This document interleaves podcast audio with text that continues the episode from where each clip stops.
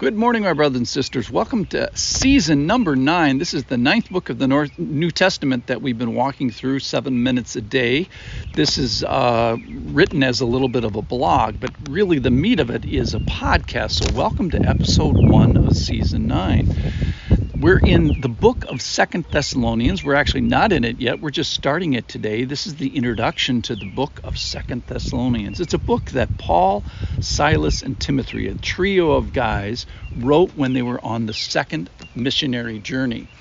And they were as far away from home as they were ever going to get. They were writing from Corinth, and they were writing back up the Macedonian or the Greek peninsula uh, up to a church in a city called Thessalonica. Now, they had all been there. Uh, Paul got chased out by some violence uh, of, in the town, and they put Paul on a boat and said, get to Athens, and he did, and later he's gone to, now he's gone to Corinth. And the second missionary journey wasn't just a wandering. They actually spent eighteen months in one place, that is in Corinth, and that's where the second book, and the first book for that matter, was written. It's about fifty-one A D, and the church that they're writing to is the, from a church in Thessalonica. Now, the church is still a baby church. It's and how do we know that? Well, you know how when there's a toddler and they say, or a, a, an infant, they say, oh, my baby's two months old. They don't give you the time in years. And then they say, now my baby's six months old.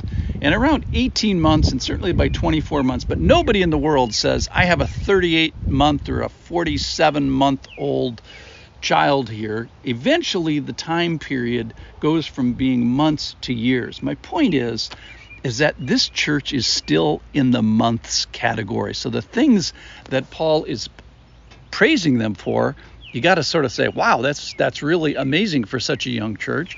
And the thing is, he does kind of do some correction on. It's like, well, of course, they're just a, an infant little church. Uh, it's long enough that they've been around to have some ongoing real persecutions and real afflictions. They also have a little bit of false teaching in their um, amidst their congregation. So he's going to correct some of that. But basically, the tone of this letter is one of encouragement, and one of gratitude, and one of pride, and just a little bit of, of correction. So a lot of the same themes from First Thessalonians are in the book of Second Thessalonians. Let me read it for us now. I'm going to read four verses. This is from Second Thessalonians chapter one, verse one through four. Paul, Silvanus, and Timothy, to the church of Thessalonians, in God our Father and the Lord Jesus Christ. Grace to you and peace from God our Father and the Lord Jesus Christ. We ought always to give thanks to God for you, brothers, as is right, because your faith is growing abundantly, and the love of every one of you for one another is increasing. Therefore, we ourselves boast about you in the churches of God for your steadfastness and faith in all your persecutions and in the afflictions that you are enduring. So right away, we start with a tone of thanksgiving. Let's talk about prayer for a second. Prayer is just conversation or a content, thoughts directed towards something, and the something is the someone of God. So it's not just sort of general direction, it's a specific direction. Prayer is of verbiage or thoughts, at least, that are directed towards something specifically, and that something is actually the someone of God. And that recognizes that, hey, there's something bigger than me here. This is a theme that he has done already in the book of First Thessalonians, which was written a few months before this, where he is giving thanks to God for the Thessalonians. And what I want to emphasize today, or what hit me today, was the regular of this. He again says this today, is that he's always giving thanks. And that was a theme also from uh, chapter one as well, where he says he's constantly mentioning you in our prayers and remembering you before God. So the teaching point we had before was lowering the bar. You don't have to pray for anything too complicated. Just do it with some regularity, and that's what he's emphasizing here, is we're lowering the bar, mentioning people before God, but raising the frequency. So think about this as a scale. So one is a scale is like, hey, I'm planning on mentioning you, and I haven't really done it yet. I'm thinking about it. Let's call that a scale on the scale of zero. Or I mentioned you one time. We're going to give that a number one. Or I mentioned you twice. We're going to give that a two on the scale. Or I mentioned you often, more than a couple of times. And then e- even if you wanted to go higher than that, scale of constantly. So a scale of zero through four.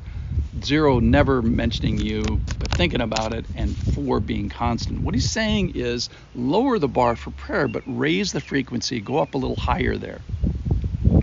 Um, the prayers include uh, some thanks, thanks to God. He thanks, first of all, he thanks them that they're brothers and sisters. Um, it's a it's a uh, unisex word. It's translated here as brothers, but it uh, can mean brothers and sisters. And the things he thanks God for are that their faith is growing. Remember, that's how we determined how something is alive, is that it, it, it demonstrates growth. So that's good. Their faith is growing. And another thing that's growing is their love. So he even prayed in chapter three, verse twelve of First Thessalonians, he said, "May the Lord make you increase and abound in love for one another." And then he urged them. So he prays for them for that, and then he urged them to love one another more and more. It was a big theme in First Thessalonians. And here we find that now are, he's been gone long enough that there's a report that has come to him that says, number one, your faith is better, bigger, more, and your love has increased.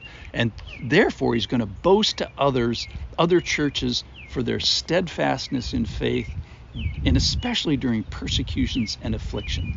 So, in conclusion, the fellowship of growing faith is one prayer. The fellowship of growing love is another as another prayer. And then just encouragement and steadfastness during persecutions. Let's remember to pray to God. Lower the bar. All we have to do is remember, people. But let's raise the frequency and go from a zero, which is planning, to maybe once or twice or often or constantly. Thank you for starting with me in the book of Thessalonians. I pray that you would join me every day, seven minutes a day. We'll see you tomorrow, and we'll start with verse five. Thanks for listening. Listen to the podcast tomorrow, too.